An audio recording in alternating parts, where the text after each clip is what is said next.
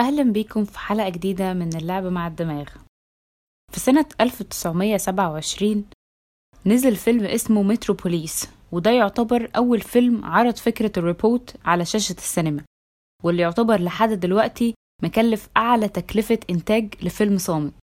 الموضوع بدأ لما كاتبة اسمها تيا كتبت فيلم كانت أحداثه بتدور في سنة 2026 وقصته بتعتمد على طبيب مجنون قدر يعمل امرأة آلية عن طريق الصاق الكهربي. طبعا مش محتاجين نوضح إنه تصنف خيال علمي لأنه وقتها الكلام ده كان خيال ومستحيل يتحقق. ومش بس الفيلم ده أفلام كتير بتتصنف خيال علمي لحد ما تمر الأيام ونكتشف إن الخيال ممكن يتحقق بالعلم.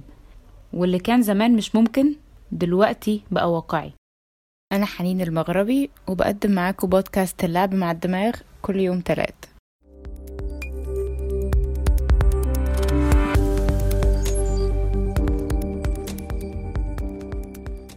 ال AI واللي هو ال Artificial Intelligence أو الذكاء الاصطناعي بقى من المجالات اللي بنسمع عنها كتير اليومين دول وبقى بيأثر علينا بشكل كبير وعلى جميع المستويات. يعني مثلا لو شفنا قائمة أعلى شركات من حيث الميزانيات والاستثمارات هنلاقي في تقدم كبير لشركات زي أمازون وأبل وألفابت وده بسبب إن التكنولوجيا وال AI بقى تخصص مطلوب وداخل في جميع التخصصات التانية. خلينا نوضح ده شوية بس في الأول عايزة أعرف يعني إيه ذكاء اصطناعي. ببساطة الذكاء الاصطناعي إنك تخلي الآلة ذكية بمعنى إنها مش شرط تستنى أمر منك عشان تحل مشكلة. لأ هي بتقدر تحل المشكلة لوحدها وكمان بتتعلم منها. وده مصطلح بنقول عليه machine learning. يعني تخيل أنت عندك كم من الأرقام والمعادلات عايز تعرف إيه العلاقة اللي بتربط بينهم. كل اللي بتعمله إنك بتدخل المعلومات دي على البرامج اللي متبرمجة على خاصية التعلم دي اللي هي الماشين ليرنينج يعني. وهو لوحده بيقدر يحدد لك العلاقة ما بين الأرقام في وقت قليل وكمان بدقة عالية. ومش بس كده زي ما قلنا هو حاليا بقى داخل في كل المستويات من تشكيل ميزانيات للشركات لحد تصفحك اليومي لوسائل التواصل الاجتماعي. مش بتحصل لما تبقى أحيانا بتفكر تجيب موبايل وأول ما تفتح الفيسبوك مثلا تلاقي إعلان موبايل؟ الموضوع مش بيكون صدفة. ال AI حاليا بقى يقدر يحدد أنت بتحب إيه ومش بتحب إيه. وده من خلال متابعة إيه اللي بيعجبك وإيه اللي مش بيعجبك. بعدها بيبدأ يشوف نفس الناس اللي عجبها نفس الكلام اللي عجبك. وإيه تاني اللي كان بيعجبهم؟ ويبدأ يرشحهولك. طيب خليني أدي مثال. لو أحمد بيحب العربيات فشاف صورة عربية عجبته. عمل like. هنا الذكاء الاصطناعي هيشوف الناس اللي عملوا like على نفس الصورة بتاعت العربية ويشوف إيه تاني عجبهم ويبدأ يرشحه لأحمد.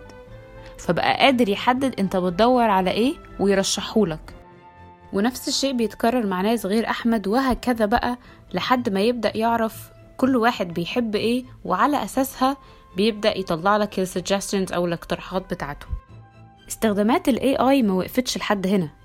مثلا في شركة multinational كبيرة في أمريكا اسمها IBM جربت تعمل مشروع وسموه IBM Watson وده عبارة عن إن ال AI متخزن عليه كل القوانين والمعلومات عن قضايا قديمة. وظيفته إن أي حد محتاج استشارة قانونية يقدر يدخل معلوماته والحل هيكون عنده في خلال دقايق ونسبة الخطأ بتكون قليلة جدا. في حين إن المحاميين هياخدوا وقت وممكن خلال يوم أو اتنين وكمان هيكون عندهم نسبة خطأ أعلى لدرجة إن في مقولة انتشرت وقتها إنه stop studying law يعني إنه الناس تبطل تدرس قانون على أساس إنه أخذ مكان المحامين الصغيرين. طب ده بالنسبة للقانون الموضوع مش بيقف عند كده. في الطب مثلا في مشروع من شركة جوجل حاليا شغال على استخدام الذكاء الاصطناعي في الكشف عن مرض السرطان وده عن طريق حاجة اسمها Supervised ML ودي معناها إن المبرمج بيبدأ يدخل مجموعة صور بس بيدخل معاها كمان أسئلة.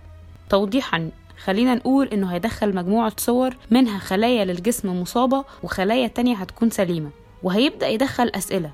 يعني مثلا هل في تضخم في حجم الخلية؟ ويبرمج البرنامج إنه لو الإجابة آه فهيظهر إنه مصاب وإذا كانت الإجابة لأ فهيظهر إنه سليم. وهكذا بيدخل كل الأسئلة اللي بتدل على الأعراض الظاهرة ويبرمج احتمالات الإجابات. في حالة إنه دخل صورة جديدة فالجهاز يبدأ يسأل الأسئلة دي بس لنفسه ويرد على حسب اللي يشوفه من الصورة ويطلع النتيجة بإذا كان الشخص ده مصاب أو لأ.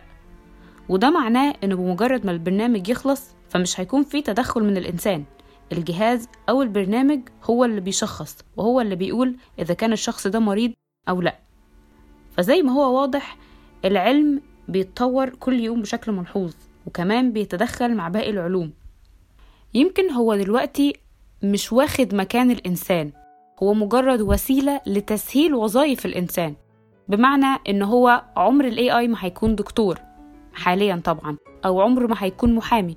لأنه ببساطة مجرد آلة بيتدخلها شوية معطيات وعلى أساسها بتحللها وبتطلع نتائج بس ده ما يمنعش إن زي ما قلنا مع الوقت ومع التطور اللي بيحصل في التكنولوجي وخصوصا في المجال ده ممكن في المستقبل نلاقي روبوت دكتور أو روبوت محامي. ومش بس دكتور ومحامي يعني الأمثلة كتير جدا وتطبيقاتها موجودة.